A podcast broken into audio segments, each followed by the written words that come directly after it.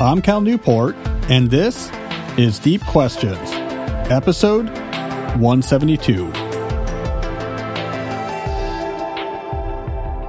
Here in my Deep Work HQ, joined as always by my producer, Jesse, and we've got ourselves a good old fashioned listener calls episode, which I am looking forward to. Now, this is the first recording session that we have done in the month of February. We're doing this, I don't know what today is, February 4th, maybe, February 5th, something like that. Uh, so, you know what that means? If it's the first session in a new month, we should take some time to talk about the books I read in the preceding month. We're trying to make that a habit here on the show. So, I thought we would start things off today talking about the five books I read in January 2022. Quick background on that I usually aim to read around five books a month, and the two things I do to accomplish this goal is one, I make reading more of a default activity. So instead of looking at a phone or a tablet for random online distraction, I make looking at a book my default activity. And two, I read a wide variety of books of different styles, different genres, different levels of difficulty so that it doesn't become tedious or doesn't become too much of a chore. Uh, I don't care what format audio, Kindle, hardcover, whatever. Just keep reading. I also believe in not overthinking what you read. Just reading a lot of interesting stuff is better than having some sort of carefully curated list with which you're trying to impress people. All right, so let's get into it. The books I read in January 2022. So, those who have followed this segment in previous months know I've been on a kick recently of reading books that have to do with the entertainment industry. I'm not sure why. I just like that genre. I did some cinema books, I've done some biographies of directors. My entry in this in the sequence of books for January was Will Smith's new biography, which is titled Will which I actually quite enjoyed. Now, Will is co authored, Will Smith co authored it with uh, Mark Manson, who you might know as the, the author of The Subtle Art of Not Giving an F Word, that book, which sold, and I'm using the official terms here, Jesse, all the copies that's what I have here. I have here on my official notes. It, it, it, sold that book sold an absurd number of copies. I'm talking like 18 million copies. It's a it's a crazily successful book. Um, so he co-authored. So Will Smith, I think, liked the subtle art and asked Mark to co-author Will with him. You know, the way I learned about this is Mark told me uh, it's a pretty small world. Just you could probably uh, imagine this to be the case. There, there's only so many of us that are sort of in our 30s or now late 30s now who write uh, pragmatic non pragmatic nonfiction books for major publishers. There's like a there's a group of us, and we we all kind of know each other, right? Because uh, we're all like the same age. We all sort of write the same thing. So Mark is in that group. Ryan Holiday is in that group. Tim Ferriss is in that group. James Clear is in that group. I'm in that group. Uh, so we all know each other. So a, a few years ago, Mark was giving a talk. He was doing a lecture tour. He was giving a talk here in the DC area actually kind of near to where I live. Near here, he was in Silver Spring was the talk at the Fillmore, which is near Takoma Park. Um, so I was like, well, just come hang out. Like before your talk, we'll. So he came and we, you know, wandered the streets of Takoma Park and just talked as as as one does. And I remember him telling me, he's like, "Here's what I'm working on now, uh, a biography with Will Smith." I was like, well, that's crazy. That's interesting. Not at all what I thought you were going to say. And he, it, it, sounded awesome. He's like, yeah, we, Will's method was he would um, be like, hey, Mark, I'm going, you know, like somewhere cool. Do you want to just come with me? And he would just bring them and they could just chat when they had downtime. I just thought that was the coolest thing. I was like, all right, go for it. Uh, and the book is good.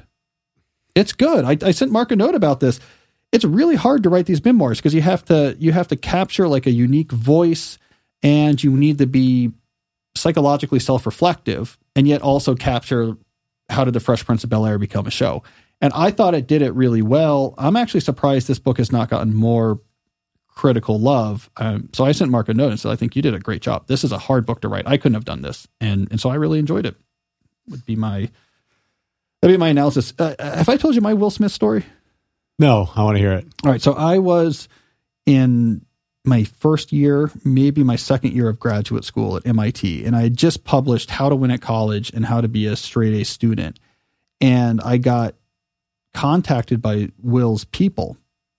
And I maybe it was Jaden at the time. One of his kids was, you know, of the age where you care about grades, like junior high or something. And they're like, Can you come like down to Miami and like just talk with Will about how to study and how to do whatever?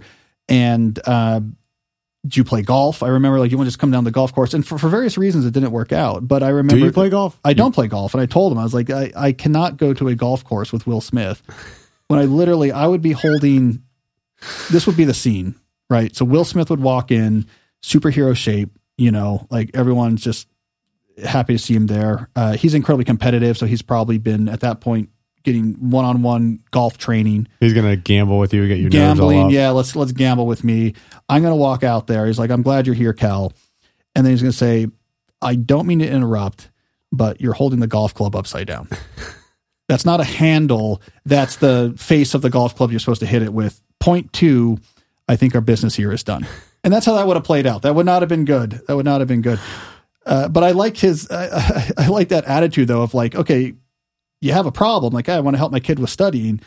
Nice situation to be in. To be like, all right, so who's the guy who's like top at study strategies right now? Let's get him down here. And I don't know if Will Smith had anything to do with like that could have been his people. He might have just told someone like, "Can you find someone to come talk to me?" And they looked. So did up. you go down there? I didn't go down there because of golf or because you were busy with other stuff. Yeah, uh, yeah. I mean, also like, I'm not a one-on-one tutor. You know, yeah, it's like yeah, you know, I yeah. get it. I don't fault. I don't fault people for trying to get the best, best for their kids, but like it just felt weird to me. I was like, I don't know, man. I'm like a doctoral student here at MIT trying to do whatever. I don't, and I'm not good at one-on-one tutoring. That's not my thing. You know me. I'm, I'm if I'm not in front of a microphone, I'm weird and antisocial. Um, That's not true. yeah. Anyways, that did not make it to the book. So, so I, was, I flipped to that. I didn't see that in the book, and so I threw it out. No, but it was a good book. I, I really enjoyed Will. Um, you know, he that gets a driven guy. It's just a driven guy. It's a, it's a All those people make it that level are so driven. It's insane. the thing about that personifies Will Smith that I learned in that book is he hired a Monopoly coach at some point just because they played Monopoly a fair amount. And he's like, I want to be the best at Monopoly and hired a professional Monopoly player, which exists, the tournament player, to drill him until he could, like, for sure dominate his family when playing Monopoly. I think that tells you everything you need to know, right? About why he was the biggest superstar in the world. It's just there was a, a driven mentality of like, let's get after it. Like, I don't want to lose, you know. Which I, all of these guys and women that are at the top of their field, the same way. Like, if I'm going to play Monopoly, I'm going to win. Yep, they're extremely competitive. Business, athletes. Yeah. All right. So I like that book. Uh, then I read, oh, I should say good audiobook too. They, they, they do clips and uh, audio, like his songs. Was talking about his songs. Like they they play the audio of the songs. It's, it's actually, it's well, well produced audiobook. All right. So I actually did two books in January that had to do with the entertainment industry. The other one was The Late Shift, which was a book that came out, I guess in the 2000s or the 90s about the battle between Jay Leno and David Letterman to see who was going to get the Tonight Show after Johnny Carson retired. And the reason why there was actually this show, our show, that motivated me. I was like, I actually would be interested to find out more about this world of late night TV and how these how these uh, top performers crafted these shows and tried to build audiences. And that was actually my inspiration. Uh, interesting book. There, what I learned is Dave Letterman was a huge broadcasting talent, right? So his show was incredibly original and he was pushing the medium. He was very much understood the medium of visual television and would do things with the camera and take it different places and had a very distinctive voice. So he was a huge talent. Jay Leno didn't have that talent so much, uh, but what Jay would do was the monologue. And that was his whole thing. We're going to, the jokes in the monologue are going to be top notch and topical and it's going to be longer than than Letterman's monologue by far. It's going to be longer than Carson's monologue was, and he was all about the monologue, and that in the end sort of won the late night war. The people just uh, let me just turn over and see like really funny jokes about what's going on in the news. Uh, I was a huge Letterman fan, huge Letterman fan in the '90s. We, me and my friends got tickets. We went out to the Ed Sullivan Theater. I've seen him perform back when he was doing the show, but you know, it it was like smart, weird, wry, eccentric humor, beautifully done. And in the end, what won that late night war was just I want like a really good Clinton joke, you know. And and so it's but it was fascinating fascinating book. And the other thing I learned from that is like it's incredibly hard to to run a late night show just to to not come across as weird on camera. Like to be someone who can be on screen like that for 90 minutes and the audience stays with you, it's just really hard to do. And so if you were one of the few people who could do it, they would just dump truck money at your house. Like the money involved in this was crazy. Uh, Leno was getting 7 million and that jumped up.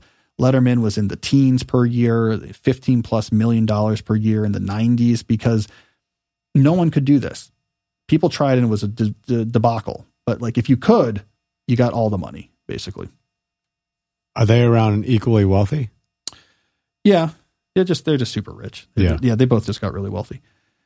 All right, uh, moving away from books about the entertainment industry, I, I read this book which we've talked about on the show now multiple times in the last few weeks. How to take smart notes. And so this was a this was the book about Zettelkasten and note taking. And I, I mean, I think it, I don't know if this is true, but I think it was one of the books that helped bring the details of this method to an English speaking audience. So the, the author is drawing from research that was done in Germany where they were studying the productivity of the sociologist Luhmann, who used this Zettelkasten method to great effect and had this incredibly productive academic career. And then this team from the University of Berlin was trying to study how is he so productive. And they're like, oh, it's this note taking system. So this was kind of a German thing. And how to take smart notes brought the concept over to English speaking audiences. Uh, this book took a long route to get to me. Actually, one of my readers sent it to me at some point early in the pandemic. Now, Georgetown uh, was pretty, they shut down for a long time. Long story short, Georgetown shut down for a long time. So I don't know how long this book, someone at some point, someone put it in my office with a big stack of mail, but I was gone for a year. They, they shut down more than a year. I mean, they shut down in March of 2020, and I was back in my office in the fall of 21, like five months ago, right? And so there's a whole stack of mail, and this was in there. So it might have been in my office for a year, and the whole thing got water damaged. There had been a, a flood, and so but I rescued from this stack this book that some a, a reader had sent me, and it's it's really cool. It's always interesting. So if you're interested in the Zettelkasten stuff we're talking about, that's the book. That's the book. It's short. It gets into it it's incredibly optimistic. It, it, it has this Luhmann philosophy of if you have your system right, writing becomes effortless. We, listeners know I don't quite buy that, but it is the right introduction, I believe, into that type of note taking. All right, moving on now. Uh, then I read The Jesuit Guide to Almost Everything. So this was a, a nonfiction book that basically surveyed – for a popular audience Jesuit theology and tried to extract lessons from the different parts of Jesuit theology that would be applicable to a large crowd, including large secular crowd. I'm at a Jesuit university. I figured I should know more about Ignatian spirituality, so uh, I read the Jesuit Guide to Almost Everything. So it's it's really advicey. So it'll it'll it'll be okay. Here is something that we Jesuits do, but here's why this is important, and here's why whether you're a Catholic or not, or religious or not, you should think about doing these type of things in your life. That's the the general format of this book, and it was pretty good. It was long, but um, it was good. It was good to get a, a nice survey and history of, of of the Jesuit order. You also got a pretty good insight biographically into what it's like to join a monastic order like what that process is like, what life is like as a Jesuit, like what that's actually like. And the, the author, Father Donovan, uh, gets into it. You know, here's what it's like. Here's the hard parts. Here's why I did it. Here's how old I was. Kind of interesting. You and Ferriss kind of had a religious conversation when you were on his podcast yesterday or two days ago. Yeah. Yeah. Yeah. We got into it. Yeah. Um, yeah. We were joking about it before because we had a similar conversation with Lex Fridman that for some reason for the tech podcast crowd, I've become the sounding board for like thinking the role of thinking through the role of religion in your life. It's an interesting role, uh, maybe because I'm one of the the few commentators in that space that will just talk religion straight up and and just treat it as something to like think about and and look through its advantages. I mean, there was such a powerful, not to digress, but there was such a, a powerful impact on that space caused by the the new atheist in the 2000s that has like it really boxed in religion, especially if you're a Silicon Valley type, to like an untouchable thing. And that box is only now, I think, starting to dissolve. Like people are taking tentative steps, people who are hardcore tech or whatever. Let me just think a little bit more about religion. But for a while, it was the new atheist, you know, Dawkins and Dennett and Harris had just packaged that up. And it was it was sort of intellectually unavailable. So it's interesting to see it come back. It was prob honestly, I think it was probably Jordan Peterson that his rise and fall and rise again or whatever, I think had a, a big impact on uh, shaking loose the new atheist grip on religion in certain types of circles. That's that's my that's my best guess. And I think what we forget about the new atheist is that they were a reaction in large part to um, the Bush era. You know, so it's uh, for the younger people listening.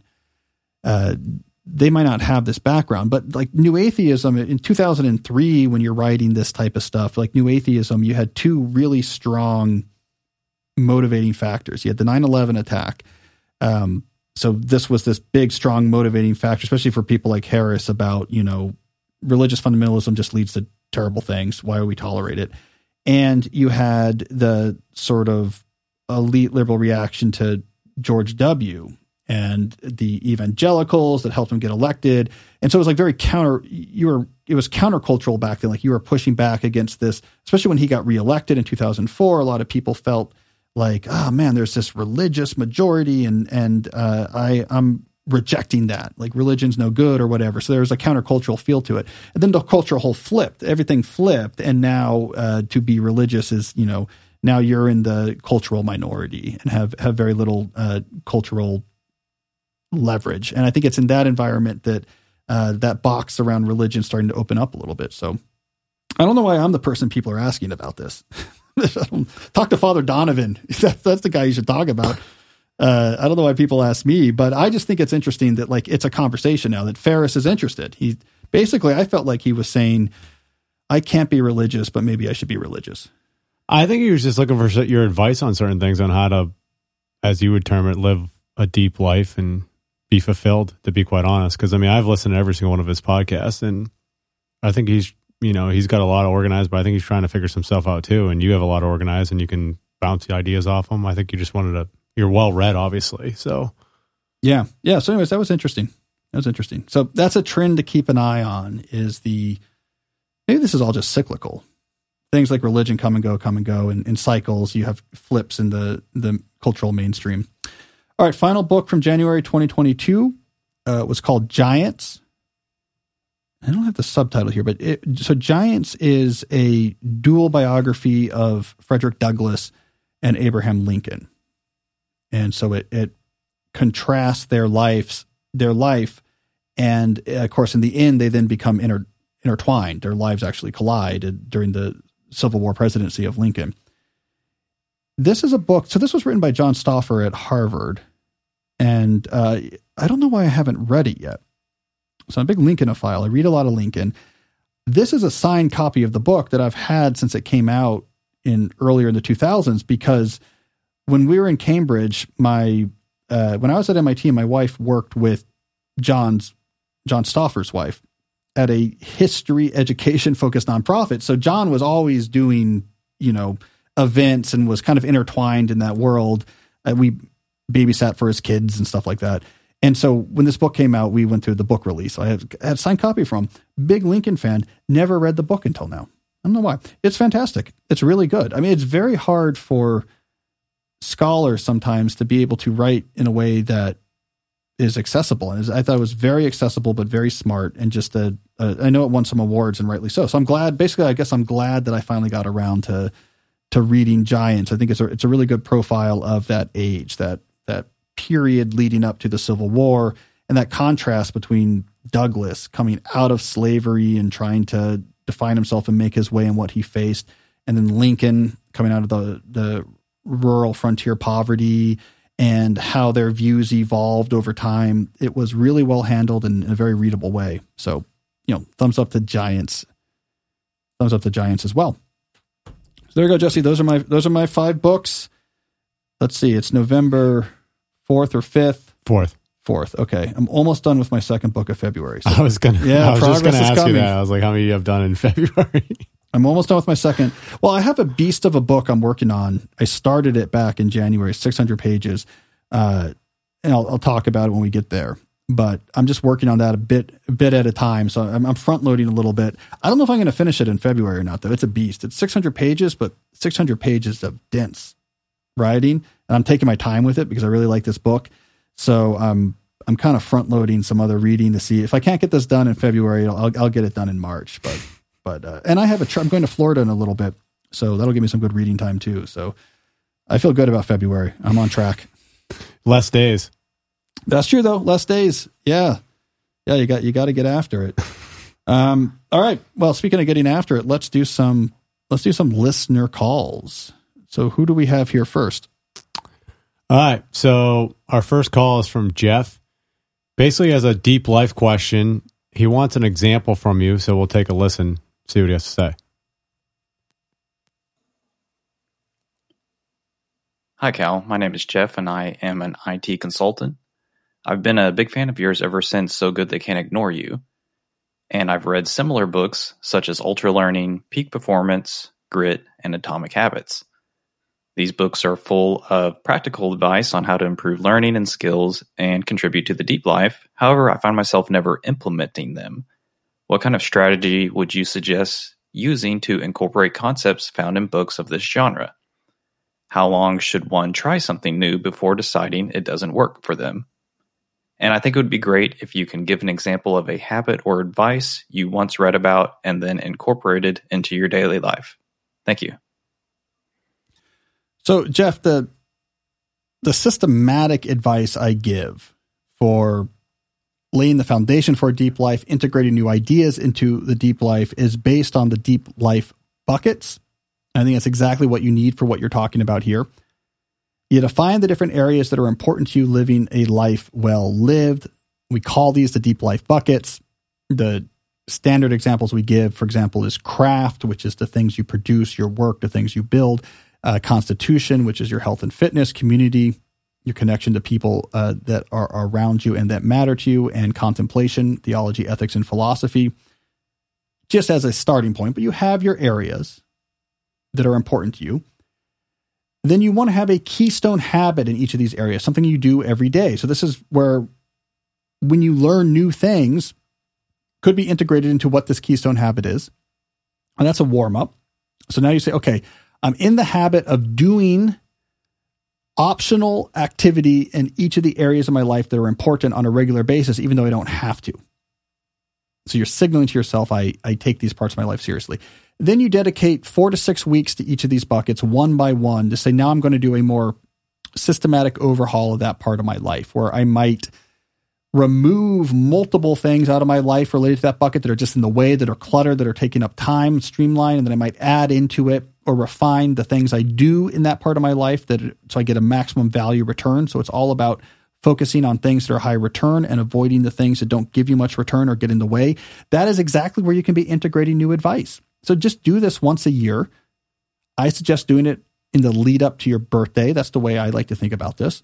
You're doing an overhaul in the months leading up to your birthday, and that's where you can look at what's working, what's not working in each of the areas of your life, integrate new ideas, integrate new new systems, integrate new habits. Uh, that's what I would recommend. All right, in terms of examples from my my own life, uh, things that I've integrated or not integrated. Um, a, let me think about that. I'm, I'm thinking in my mind. Through, if, if, you want to know what's going on here, I'm thinking through my mind in uh, different categories. You know, like I've had a pretty major, pretty major constitution so health and fitness overhaul, I do those, you know, every once in a while. And I've done, I put a lot of time into that. So I gave it its four to six week focus to overhaul somewhat recently. And so there's a few things I do. So the keystone habit, the keystone habit I do now is there's a tracking habit where uh, I track the, as I've done before, the exercise I do. Like, what did I do today? Uh, and the steps I take. I had been doing that. I added to it weight every morning. You got to look at it, look at the number. And that's, you know, you, you got to face it. Best motivator is a very powerful keystone habit. You have to face it, and you know you have to face it. And uh, it can really keep you away from, you know, I should not be eating this or drinking this as much. And so that was a keystone habit. Then I've had a, a pretty radical overhaul in terms of, of my actual fitness. I'm going through uh, a rowing program of a concept two rower and the stave off the winter can't be outside as much blues and not get as much sunshine blues. I have a daily, it's a daily rowing program where it's every day. Here's the workout you're doing. Here's the workout you're doing. So that gives me flashbacks from my old college crew days. Um, I've replaced. I used to. I always have a baseline of doing uh, a thousand pull ups a month, but I've now added into it. I think I have that right. A thousand. Yeah, thirty six. Am I doing that math right, Jesse? Thirty six a day. That's solid. Yeah, uh, and I've always done that, but now I'm actually doing um, uh, workout routines beyond that. But let me tell you, just to just to walk you through this. To me, that's all just breaking the seal. So uh, this was what I was going to be doing in January. I'm doing it now January through February because I hurt my back in January, so it got a slow start. I'm just breaking the seal. I'm getting used to like I'm doing a rowing uh, rowing workout. I'm getting used to doing like real workouts beyond just my pull ups or whatever. All of that is just to get me used to that being a non trivial part of my life, so that then I can upgrade that when we get later in February. And so now I want to do some serious training but I didn't want to jump straight into serious training. I figured I had to overhaul my life to that. That's a big part of my day, and I'm used to it, and I and I uh, I'm in that groove, and I'm doing hard work every day, somewhat randomly, but I'm doing it right. And, and then when I'm done doing that for a month or two, then I'm going to say now I can now I can up my game, and and and actually, Jeff, my idea is I want to train for something, and I don't know what yet, but that is an example of deep life thinking. That's me focusing on the Constitution bucket so I'm turning 40 this summer. And I figure I really got to start caring about my health and fitness more because that's the age for men where a lot of things, a lot of things go downhill. And so there's a high leverage moment to, to be in really good shape. And so that's, I made that whole overhaul plan. And that's just for the Constitution bucket. And now that plan's kind of operating. So now I can, there's other buckets I could think about. That's an example of what those overhauls look like. Uh, I should get your advice. So when when the time comes, Jesse, I'll get your your advice. Jesse knows about gyms and exercise, so he'll he'll get me. That's what we should do with the HQ. Should we just have it be essentially like a gym? that'd, be, that'd be weird. We could put a pull up bar in. We that'd should be cool. put a pull up. You could just in. put one right in the door.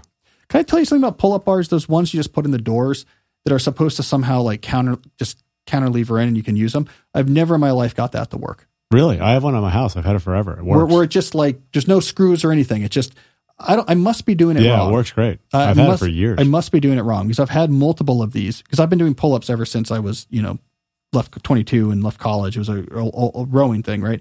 Um, I've never got it to work. I'm like, there's no way this is going to work. I put it up there and it just drops to the ground. I'm like, how am I supposed to do pull ups on this thing? I'm doing something wrong. All right, we got to figure that out. We will start doing pull ups here. Anyways, thanks for that question, Jeff. All right, now before we move on to our uh, next call, we want to take a moment to actually talk about the sponsors that makes this show possible. Pull-up bars aren't just given out for free on the street; they actually cost money. So we do need to have some sponsors for this show. Uh, and our first sponsor is Policy Genius. Now, Policy Genius is a one-stop shop to find and buy the insurance you need. We're talking here home and auto coverage. Policy Genius can help you save money on how much you are paying. It's really easy to do. You go to policygenius.com and answer a few questions. Policy Genius then shows you price estimates for different policies that fits what you need. You can just look at it right there and say, is any of these cheaper than what I'm paying? Now, they're pretty good at finding you good deals at Policy Genius. They will look, for example, at bundles. Maybe you have home insurance bundled with your auto insurance and the whole thing gets cheaper. but if you do this, you are probably going to save money. Jesse, quiz for you. What do you think the average amount per year Policy Genius saves their users over what they were paying before in home and auto insurance? I think the average monthly for insurance for like a new car is probably what six hundred, and then they probably save uh, six to eight hundred dollars. They save one thousand two hundred and fifty. So they do a good job. Now here's the thing: Jesse's numbers are biased because his truck, which I, I believe is seventy five years old, and is sixty five percent rust, his his pickup truck. I, I believe the insurance cost on that is like seventeen dollars a year or something. Two hundred dollars a year. Two hundred dollars a year. So it is. It is. He's a little bit biased. He's not. He's not. Uh, not exactly driving a, a, brand new. I don't even know cars. I don't know what a fancy car is. A brand new Bentley or something. Uh, but if you don't have a truck that's 75 years old, you could be saving a lot of money if you go to PolicyGenius.com. Keep in mind, their team works for you, not the insurance companies. You can trust them to offer you unbiased health Help, no extra fees. They don't sell your information to third parties. They've helped over 30 million people. So head to policygenius.com to get your free home and auto insurance quotes and see how much you could save. Now, Jesse, our other sponsor here, we were talking about him in Monday's episode. I was excited about this sponsored, is Centered, C E N T E R E D, Centered a application for productivity. You run this software on your Mac, you run this software on your Windows computer, and it helps you do better, less distracted, deeper work. Now, as I said, they have a few different features. Uh, they bring all your to dos together in one place. They have this great library of ambient music to help you focus. Their uh, the founder of the company I was talking to him was telling me people love the music, right? You get used to the music, you get used to this music means it's time to work. They have a do not disturb mode on your Mac, which I, I really love. So it keeps people from being able to bother you, which I think is by itself worth all the money you would pay for a service like this. Um, and it has a virtual coach that nudges you to, hey, wait a second, bring your attention to back to what you're working on. Uh, I've told you, Jesse, I love these type of productivity apps. I hate this idea that productivity software is all about just getting quicker access to information and faster communication. No, productivity software should be about helping you get the best work out of your brain, to do your best work. And that is what Centered does. And look, if you're not using Centered, as we talked about on Monday, your only other option is to basically hire me to come stand over your shoulder and yell at you. Get deep every time I see you try to check your email or every time I try to see you check Slack, and no one wants that. It's probably not going to happen because you didn't do it for Will Smith, so you're not going to do it for you know. Yeah, if I didn't, else. if I didn't help Will Smith, I'm not going to help you get more productive. So you have no other choice but to use Centered. I am very excited about this uh, this product. I'm glad it exists. So you can download Centered today at centered.app slash deep questions. Use that promo code deep questions to get a free month of Centered and that free month will come with all of the premium features. Center.op app slash deep questions. All right. Well, speaking about productivity, we should probably keep going here. Let us move on to our next uh, listener call. All right. The next question is from Brian from DC, actually. And it's kind of fitting because he's got a question, goes into detail about physical versus ebooks. And I know you brought it up before, but he, he talks about some good stuff. So let's take a listen. Hi, Cal. My name is Brian. I'm a lawyer down in Washington, D.C., so I guess in a way we're neighbors. Um, this question has nothing to do with my profession, but I heard you're looking for more questions, so I thought I'd give this one a shot. I'd be curious in your thoughts on ebooks versus physical books. Uh, instinctually, I always prefer physical books. I like seeing them on bookshelves. I like the visual reminder of the books I've read and the thoughts I've digested. Um, and perhaps most importantly, I like the idea that maybe my kids will see them um, and be exposed to them and perhaps one day decide themselves to read some of the books that I found influential. I know I enjoyed doing that when I was a kid. Uh, but I also noticed that ever since I've dusted my Kindle off the shelf, uh, I read a lot more. I think I can read at night while I get the baby to bed. I can take it with me more easily. I can get uh, library books uh, very easily on that. And so my volume of reading has really gone up. I also have noticed that I'm much more into taking and reviewing notes since I can just export that when I'm done reading. Uh, paradoxically, though, that means I very rarely, if ever, go back and reread passages out of the electronic book, um, like I might in a hard copy book. And so, not a productivity question, but I'd be really curious in your thoughts on ebooks versus hard copy books. Thanks so much. Well, Brian, I would say use all formats and don't overthink it. I use all formats. They all have their advantages. If we look at the five books I read this month that we talked about earlier in the show, this particular month, two of them were audiobooks and three of them were physical books. I would say in a typical month, um, maybe one audiobook, one or two Kindle books, and then two or three physical books. So I I have a mix and I don't have a huge rhyme or reason for it. I mean, I do like having a physical library. When you have a reading habit like mine, where you don't overthink it, you just grab things that are interesting, you just reading's better than non reading. I am often taking these books out of my existing library. So if we look back at this week's, this month's books, for example, two of them, two of the books I read in January, Giants and by John Stauffer and the Jesuit Guide to Almost Everything by Father Donovan, those were just in my library. I just looked through my library. I want to read something else. And I just, hey, I should read this. I pulled it off my shelf as if I was in a real library. So I'm a big believer in having a robust library, not just the books you, have read, but books you want to read. And I agree with you that it's good for your kids to see that and they can see books around and see them as a physical artifact. But I think it's completely fine to use Kindle as well. If you add real books to Kindle, you're just going to read more and then throw audio into that as well. You're going to read even more. And so I will go to Kindle if A, I want to start a book right away and don't want to wait to have it sent to me uh, is one reason I'll use Kindle. Or two, if I if I'm going on a trip or something where I don't want to bring a physical book, or uh, sometimes it's a book I'm not sure about I want to own. Maybe I'll get it on Kindle. So I would say, don't overthink it.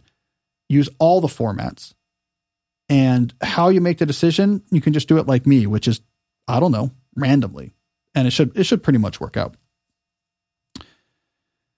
All right.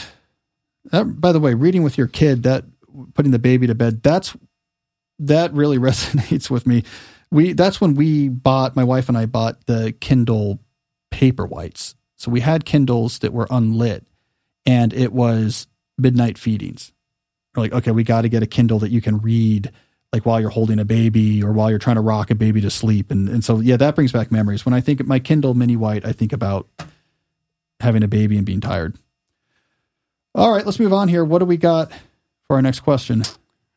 Uh, this is kind of random, but we actually have another question from Grant, who also just moved to DC. But he has a question about specifically establishing KPIs for his career goals. This is a tech guy, isn't it? He works with Google Ads. Yeah, I know the so, tech guys when I hear them. we'll take a listen. Hi, Cal. My name is Grant. I work as a embedded software engineer. I'm also very interested in DIY electronics and the maker community. In college, it was easy for me to sit down and work on personal projects that involved coding, simple PCB and circuit design, etc. Now, even though I do have mental energy when I end my workday, I find it difficult to sit down and do more coding. You briefly mention coding as a hobby in your book Digital Minimalism, but you then go on to describe more traditional offline hobbies to get your mind off of social media and the internet. I've tried some of these things first thing in the morning, uh, but I find it to be a little bit unsustainable. And more than that, this is supposed to be a hobby to take my mind off of things after work so that I don't end up just binging Netflix is this hobby destined to fall out of my life just because I happen to also do something similar full time? Or is there a way I can find a happy medium for both personal and professional coding? Thanks. Well, uh, Grant, that's a good question. It hits home. That's actually a, a specifically a hobby I'm interested in as well. I would like to do more DIY electronics projects. And I've actually had a hard time, just like you, getting this up and running. The the time just isn't there right now. I'm finding I, I don't quite have the the time. I'm not getting the right momentum going. I've had computer programming hobbies before. So I a couple years ago I used to build computer games for my my older boys, and I kind of got in a groove on that uh, computer game programming, even though I was working on computers all day. So I feel you. And because I'm struggling to get the exact same hobby going and, and not haven't been that successful at it. Uh, I have four things to suggest that might make this helpful. Underscoring everything I'm going to say here, however, is don't sweat it. like ultimately hobbies are hobbies, right? Like it's it's not the end of the world that you have this working tomorrow that you're have your own channel on tested.com by next week. It's you know, it's a hobby. Nothing bad is going to happen if in the end it's you're busy or you're exhausted or it's not quite clicking and nothing happens, you're fine. There's no bonus points for for having hobbies. Uh, it's just you want to do things that are interesting. You want to live deep. You want to avoid the shallow distractions. Okay, so let's not sweat like we have to get this hobby up and going right away. But here's four things that would help. One is project choice. I think that really matters. For me, uh, when I struggle with a new hobby, it's I don't have the right project that has gripped me. And so nothing happens, nothing happens, nothing happens. Then the right project grips me, and I find myself fighting to make time to work on it. I definitely had this experience with the computer game programming projects I would be doing. It had to be the right level of difficulty. If it was too hard, uh, nothing would happen. If it was too easy, I'd be bored. But if it was the right level of difficulty, I'd have to force myself to get started. But then I would begin to make some progress. And then I would find myself putting aside time just to work on it, like looking forward to, like, okay, you're putting the kids to bed tonight, then I'm going to go work on the program. So it was all about having the right product the right uh, project. Like the last game I did, for example, was I wanted to do a uh, raycasting 3D engine. I was using Python and using the Pygames library for some simple low performance graphics, right? And I wanted to make a game where my boys could, in 2D, create a maze, and then you could jump into that maze in 3D and actually try to navigate it. So I had to build a 3D engine so you could actually build the maze. I was like, let me just do a uh, Wolfenstein 3D style ray casting engine, where you literally are uh, casting rays from the virtual camera location and seeing where it hits walls and how far away that wall is, so it can figure out how uh, high to draw that particular piece of the wall. There's a lot of geometry, basically. Slow, slow, slow until I got that first screen of something is drawing that kind of looks 3D, and then I couldn't couldn't not work on it. So project selection, don't underestimate that.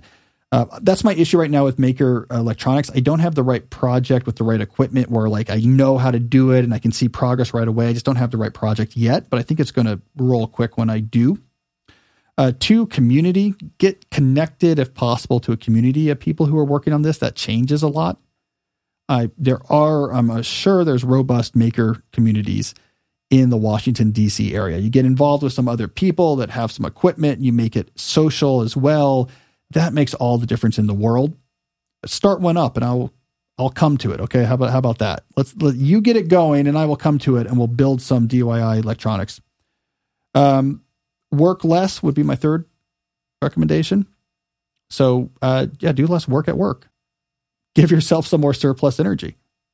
I know that's a that's a bold thing to say in the abstract, but but here on this podcast, we know how to get that done. I mean, we know how to actually apply time management theories that actually are incredibly effective. Go back, go to the YouTube channel, watch the Core Ideas video from the Core Ideas playlist on time management, and I will walk you through the principles of how I organize my time. If you're doing those type of things, you can claw back a bunch of time and still, as far as your bosses are concerned, be an incredibly productive person that they can count on.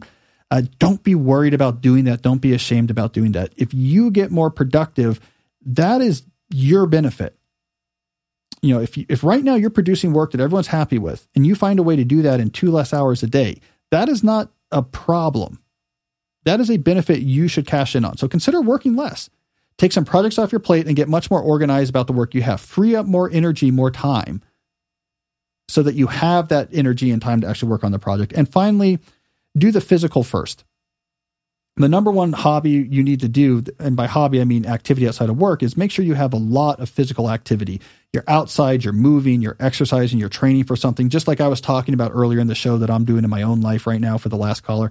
Do that too, because that's a a separation between your work and your non-work life, and it's going to get your energy back up much higher than if you're just coming home from work and sitting on the couch and saying, I guess I should bring out another screen. All right. So those would be the four things I would suggest, but all of this is built on the underlying foundation of don't over sweat this. if you're really busy right now, if you're really tired right now, if you're really mentally struggling with whatever pandemic, etc., it's okay. It's okay. We'll take our time. I'm taking my time. You're taking your time. We'll give ourselves a few months, but then I want to be in a really cool maker lab that you ran building cool electronics. All right. That was Grant. All right, Jesse, let's see what we got here. What's our next question? Uh, our next call is from Jacqueline. She basically has a question about asking for help and how you go about it. Hi, Cal. Thanks so much for your podcast. It's helped me so much. Almost every day, I refer to something that you said in your podcast in conversation with other folks. I really appreciate listening to your outlook on life, especially your sense of gratitude and lack of shaming. So, I was really interested in your discussion with David Epstein in episode 39 about people being hindered by their own expertise or ego and how these can keep people from asking questions or asking for help. My question is about how you approach this problem. What is your mindset when you are asking questions or asking for help? Do you fear looking stupid? If so, uh, how do you deal with that? Also, at a more technical level, how do you get help? For example, how do you know when to reach out, who to reach out to, and how to get what you need from that interaction? Just quickly, I consider this a productivity question because I think my inability to ask for help has been slowing my ability to get anything done. My PhD took me roughly nine years, and now I'm still having trouble publishing chapters of my dissertation I have the mindset that I should figure things out for myself, and I'm also scared of looking stupid. I think asking for help would help, but I haven't quite figured it out yet. Thanks so much. All right, Jacqueline, I like this question. Let me set your mind at ease. I'm a relatively smart guy, and I ask for help constantly in, in all areas of my life. And, and here's why I feel comfortable doing that. So you can learn from my experience here. I had, I guess you could call it the privilege, or you could call it the the the um, lack of luck, depending on how it's going to impact your mindset. But whatever it is, I got a train at a place that where I was surrounded by the very smartest people in the world. Right. So I was at MIT in the theory group at MIT, literally the smartest people in the world. I, I could throw a stone and hit three Turing Award winners and three MacArthur Genius Grant Award winners one of whom who won the MacArthur when he was 17 and had been a tenured professor at Georgetown uh, at uh, MIT since he was 18. Incredibly smart people, not just oh that guy's sharp, but you know their brain can move things by staring at it. They ask questions all the time, like completely the smartest people in the world will use phrases such as pretend like I am a child and explain this to me.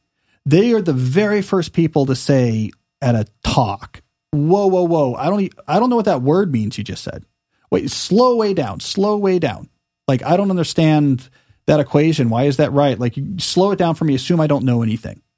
It was the defining factor of the very smartest people in the world is that without any shame, they are constantly, constantly asking for people to slow down, to explain things simply. And they're constantly faced with people who go way too fast because they're intimidated and say, well, this person's so smart. They're going to think I'm dumb. I got uh, if, and, and they don't want you to go fast. They want you to go real slow. You want to understand each piece before they move on to the next. So uh, to me, that was incredibly instructive. Now, the reason why, of course, they don't care about doing that is that they know they're smart. They literally have a you know, a certificate that says genius and the 600,000 that comes along with that fellowship. So they know they're smart. So they don't care about trying to look smart. So by studying the smartest people in the world, you say, what is probably the right thing to do? And it turns out it's to ask questions all the time. So it's not a flaw with you if you don't understand something or someone's explaining something very confidently and you're like, I didn't get that. Nine times out of 10, it's not because you're missing something. It's because they're going way too fast and they're just trying to look smart. This effect is so powerful that you can then, if you've been around these type of superbrains, it becomes a counter signaling situation. When you see someone not asking for help or acting like everything is obvious or explaining something really fast, you immediately think, ooh, that person's probably not that sharp. like that person's compensating for something. That person is really worried about what people think about them. So it becomes a counter signaling effect. The more questions you ask, the smarter you actually seem. So, Jacqueline, I'm going to say you learn from that experience. If you want to actually live in the world like a smart person, ask questions about everything you don't understand. And when you don't know how to do something right, ask questions about that. I do this all the time. Uh, I call people. I, am known for this at Georgetown. If I'm put on a committee for something, I was like, I have no idea how this works. Like, what do I need to do? I just like, let me just hold on dial my phone. You know, hi, um, I'm dumb. I have no idea how any of this works. No, no, slow down even more. Like, I, I got to put, I was doing this recently. We're starting a new academic program I'm involved in.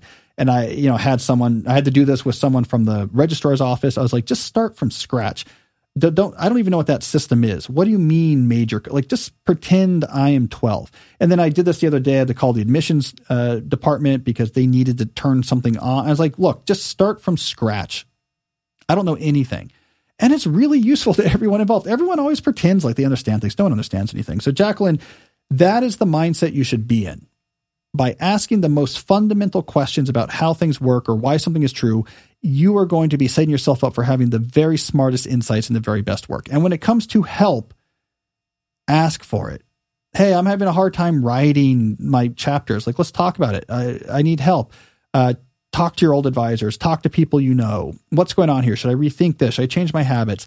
Be in that habit. I'm glad you asked this because I want everyone to be in this habit. Ask for help all the time that is what's going to make you paradoxically seem way smarter than the guy on the other side of the room trying to play it cool and is fooling nobody. The guy who's trying to desperately make it seem like I guess I I know everything and I understand everything. No one is fooled by that person. It is slowing down their ability to have original thoughts or get useful things done. Ignore that person. Ask questions. If I do it, if those supersized brains at MIT were doing it, then you should feel absolutely secure doing it yourself. That being said, whenever Jesse asks me for help, I yell at him. But that's a, that's a more of like a discipline thing. if you don't know how to do this, then maybe you don't belong here. That's what I say. Take your two hundred fifty thousand dollars a month yeah. out of here. Yeah, what are you doing with buy that, a pull bar? What do you do with that two hundred fifty thousand dollars a month? I know you're not putting into your truck. I know that's not where you're investing it. Go get our pull up bar installed. What the hell's going on here? Uh, all right. Um, let's move on now. We have uh, we have time for two more questions. Okay, let's get another question. I think we have time. Who do we have here?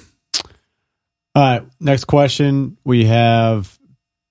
It's basically about the deep life during the pandemic, and he's a student, so he's got some good question. He's got a good question for you. There's a pandemic. it's the first I'm hearing of this. Hey, yeah, I'm Mukul. I'm a long time listener of your podcast. I'm a college student. Last year when the pandemic hits, I moved back to my home. Throughout the pandemic, my life became way more structured. I took your 30 day social media challenge, removed social media completely from my life after that challenge. I really started to enjoy deep life. But now colleges are opening back again and I moved back to the university. The structure which I implemented in my life during the pandemic is completely trashed away. I tried time blocking to add the structure again, but my classes are not properly scheduled and most of the time they are random. This left me small chunks of time, but I cannot figure out a way to use those small chunks and mostly waste that time on YouTube. This led to me a burnout feeling throughout the day. These days I'm mostly stressed out and just looking forward to the weekend. I really want to add the structure in my life again and enjoy this deep life. Any suggestions how can I implement the structure back again to my life? Well, your old structure is not going to work, but you're going to build a new structure that does. So yes, the whatever deep life structure that was working when you were at home, it's not going to work at school, but there is plenty of options for deep life structures at school that will work. So I have a few pieces of advice for you. Number one, I want you to autopilot schedule the hell out of your schedule. So autopilot scheduling was invented originally for college students. And the idea is you look at each one of your classes and you identify what is work that has to get done every single week or every single month. What sort of work happens regularly for these classes? Problem sets that have to be solved, reading assignments that have to happen, essay prompts that have to be written. And you say, when and where do I do that work every week? and that goes on your calendar like a dentist appointment or another class. It's in time that you are not going to violate. This is just when I do that work. And you do that for all of your classes. And now you can move these around like a puzzle piece and figure out what's a pretty good sustainable schedule for my work. And more importantly, you're not asking every day, what should I do and when? That's all figured out. All right, so you're going to autopilot schedule, and then you are going to upgrade your study skills so that you're not wasting time by spinning your wheels with inefficient study habits. I don't want you spending more time than you need to. So go back and read How to Become a Straight A Student. Walk through that advice to completely overhaul uh, your study habits. The other thing you can do is go to my my blog, calnewport.com slash blog, and read the first two years worth of posts, 2007, 2008. It's all advanced study advice for college students. I want you to reduce the wasted time doing your schoolwork. So that's step one. Now, let's say you've done that and you still have no time. You say, I, I figured out autopilot schedule, problem sets, reading assignments, prompts and my whole calendar is filled up. And I still and I and I have no time left except for the weekends. All right. Step 2, under schedule. Drop stuff off your schedule. Drop some classes. Simplify your load. Even if you're going under the load you need probably to graduate, do it for a semester or two as you're trying to get back on your feet after the pandemic. Whatever you do, do not try to super overload your schedule. You need to step away from the mindset that that the job market or the graduate school market a couple years down the line is going to say, uh, look at the, how hard Mukul's semester was in the, the spring of 2022. That's a really hard semester. We really like them. They don't look at that. No one cares. They're like, what's your major? What are your grades? So simplify your schedule, under schedule, cut things out of your schedule until your autopilot schedule fits with plenty of room. That means dropping classes, dropping activities, swapping classes for easier classes. You need breathing room. So if you're autopiloting with smart schedules and you're properly under scheduled, you're going to find yourself now with some breathing room, which is what you absolutely need. Now I want you to reinvent your leisure time and get involved in some sort of high quality leisure activity, preferably involving other human beings they're also on the college campus, something that you can really get into. It could be exercise related, it could be writing related or theatrical, artistic related, but something you can really get into for no other reason than you like it, that other people are involved in, and that can really start to funnel your energy away from YouTube. The only YouTube I want in your life is looking at my channel so you can watch my videos. And I don't mean to be strict about this, but I only want you doing that for, let's say, three hours a day. No more than that. Three hours a day watching my videos uh, maybe another two hours trying to convince people you know to subscribe. But that that five hours is the only five hours I want you spending on YouTube. The final thing I'm going to recommend, thing number four, I want you to Google. I don't have the link uh, off the top of my head, but there's a series I did on my blog back when I was aimed at students called The Romantic Scholar. And so you can just Google calnewport.com Romantic Scholar. And it was a series about how do you reconstruct your college lifestyle so that you have an intrinsically motivated, deep interest in the work you're doing as a student? How can you rewire your relationship to your schoolwork so it's not this thing that's extrinsically being imposed upon you that's causing stress and burnout, but is instead something that's a deep part of your of your self definition and a real source of interest and motivation. And it has a lot of advice about how you do that. And I want you to read that series and put that into put that into action. This is a hard transition for a lot of students. The pandemic was incredibly disruptive. Coming back to school after the pandemic is really disruptive. It's not just let's load up our schedule and get after it and do 17 majors and and you know uh, and just grind it and something good will happen. We have to take this transition with care. I like that you're thinking about using this transition as a way to preserve depth in your life. That's my advice to do it. So here's a quick summary autopilot schedule plus smarter study habits. If you're still overloaded, under schedule. Quit, reduce course load, switch to easier courses. Once you've done that, get involved in a deep leisure activity that involves other human beings. And four, read my Romantic Scholar series on my blog and take those ideas to heart. You do that, plus five quick hours of working on my YouTube channel every day. Those two things, I think we're all going to be much better off. Now, speaking about being better off, Jesse, there's a, a couple other sponsors I want to briefly mention before we get to our last question today. Uh, the first one is a longtime favorite of the show, which is Magic Spoon. as you've heard me talk about before, I used to love eating those type of treat cereals that were popular in the 80s. Now that I'm a, a, a, grown man pushing 40 and realize that those cereals are made out of 50% old used industrial waste oils plus uh, wood filling and sawdust, that is actually probably not very good for me to eat that. That's where Magic Spoon enters the picture. It's a great tasting cereal with flavors like cocoa, fruity, frosted, peanut butter, blueberry, cinnamon, cookies, and cream, but it's not bad for you. Zero grams of sugar, 13 to 14 grams of protein, and only four net grams of carbs in each serving, only 140 calories a serving. It's keto friendly, gluten free, grain free, soy free, and low carb. You can build custom bundles of the flavors you like. Uh, our esteemed producer Jesse is a Magic Spoon cereal consumer. Uh, correct me if I'm wrong, Jesse. It is the only food you eat. is that right? that is not true, but I do really like it. I like the peanut butter the best. Yeah, and as we talked about on Monday's episode, pro tip: mix the peanut butter with the cocoa. So get those two flavors in your custom bundle. You got Reese's flavor cereal. Can't go wrong. So go to magicspoon.com slash cal to grab a custom bundle of cereal and start your new year off right. Use the promo code CAL, C A L, when you check out, and you will get $5 off your order. Magic Spoon is very confident in their product, so it has a 100% happiness guarantee. If you don't like it for any reason, they'll refund your money and send that cereal to Jesse to eat.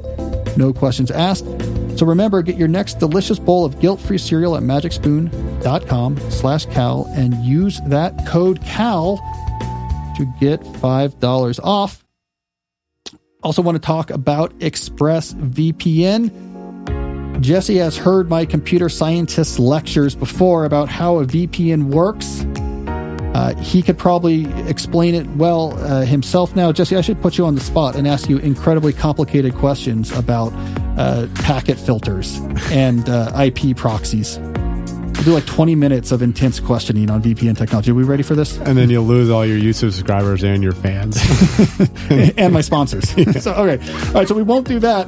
We'll let the computer scientists tell you. Take it from me. You can trust me. You should be using a VPN, especially when you're away from your house. It is a way of securely connecting to a VPN computer that then talks to the internet on your behalf. So people nearby don't know who you're talking to and why.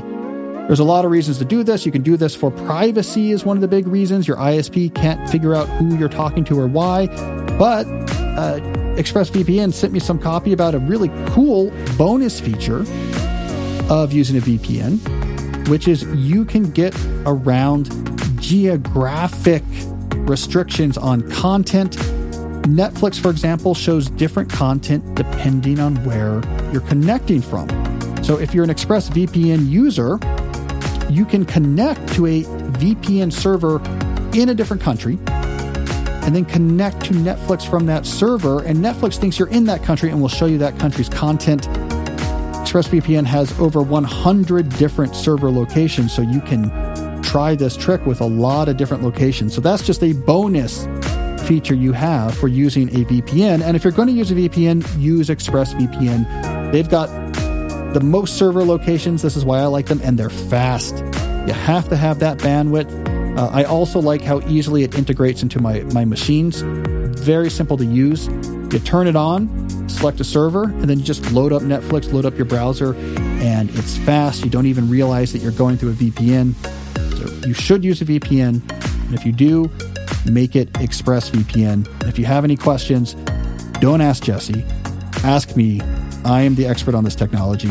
So be smart and stop paying full price for streaming services and only getting access to a fraction of their content. Get your money's worth at expressvpn.com slash deep.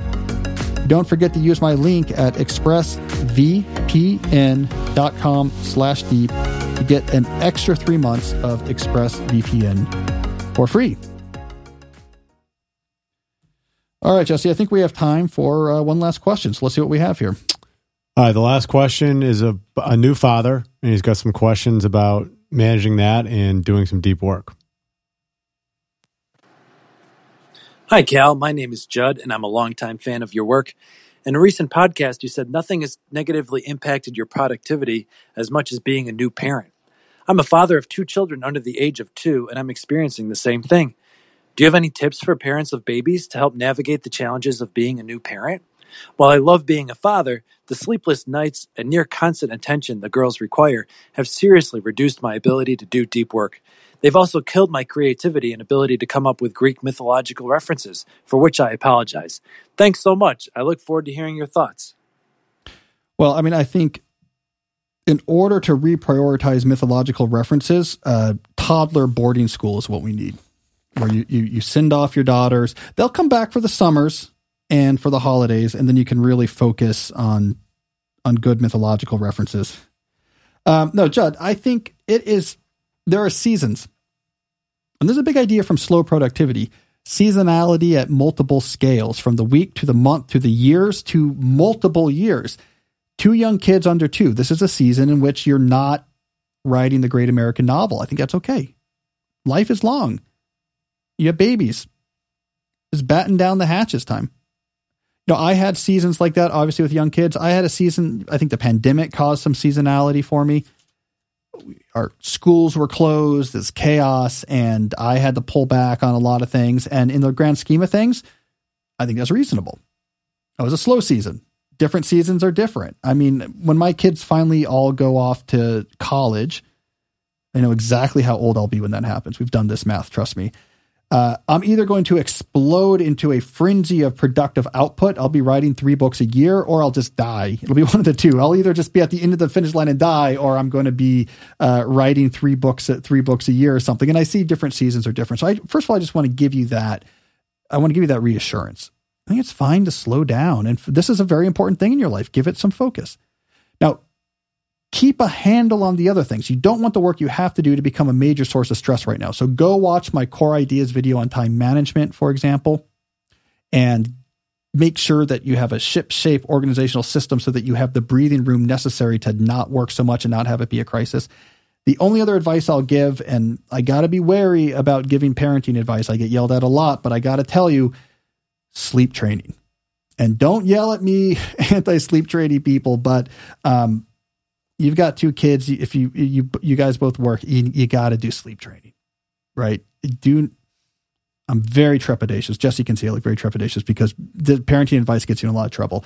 If your strategy is just, I think eventually the kid will figure it out and start sleeping, they will torture your soul, and they'll they'll fake you out and they'll start sleeping more, and then you'll all be high fiving and like telling your friends like how good you are, like your kids are good sleepers, and then they'll just twist a knife and start getting up at four and getting up at two and getting up at nine. And so this was was uh, my wife and I's survival strategy is um, we're doing a lot for these kids, but these kids need to do one thing for us, and that is they're going to have to go through some sleep training. So don't put up with four years of not sleeping. A lot of people do.